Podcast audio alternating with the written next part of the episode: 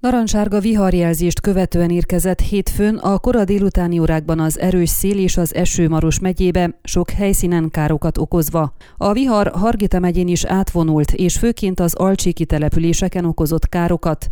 Kora délután érkezett a figyelmeztetés a Roalert rendszeren keresztül, hogy Maros megyében erős viharra lehet számítani, akár óránként 90-100 kilométeres sebességgel is fújhat a szél. A jelzés időpontjában már legalább 10 perce felkerekedett a szél és ágakat, leveleket, erkélyekre kitett virágcserepeket mozdított el a helyükről.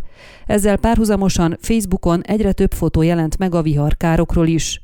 Voltak, akik a Sáronberki gólyafészkeket figyelték, egyikben a két gólya állva várta, hogy a csapós eső és szél elvonuljon. A másik fészekben vélhetőleg a tojásait védő gólya ült, akire pár faág is ráesett, de a madár nem mozdult el a helyéről. A tűzoltóság értesítése szerint a Marosvásárhelyi Orvosi és Gyógyszerészeti Egyetem udvarán, de a Tudor lakónegyedben is fákat döntött ki, tört ketté a szél, és voltak helyszínek, ahol a villanykábelekre dőltek a fák, az egyik lakónegyedben pedig két éve hőszigetelt tömbházat rongált meg az erős szél. A katasztrófavédelem szakemberei a vihar után akcióba is léptek, hogy helyrehozzák az okozott károkat. Csíkszent király és Csíkszent Márton között fadölt az E578-as jelzésű európai útra a vihar következtében, de a Szentegyházi Meteo állomás vonatkozó Facebook bejegyzése alatt többen is jégesőről számoltak be, többek között Csíkszent királyról, Csíkszent Imréről és Csíkszent György községből. Ön a Székelyhon aktuális podcastjét hallgatta. Amennyiben nem akar lemaradni a régió életéről a jövőben sem,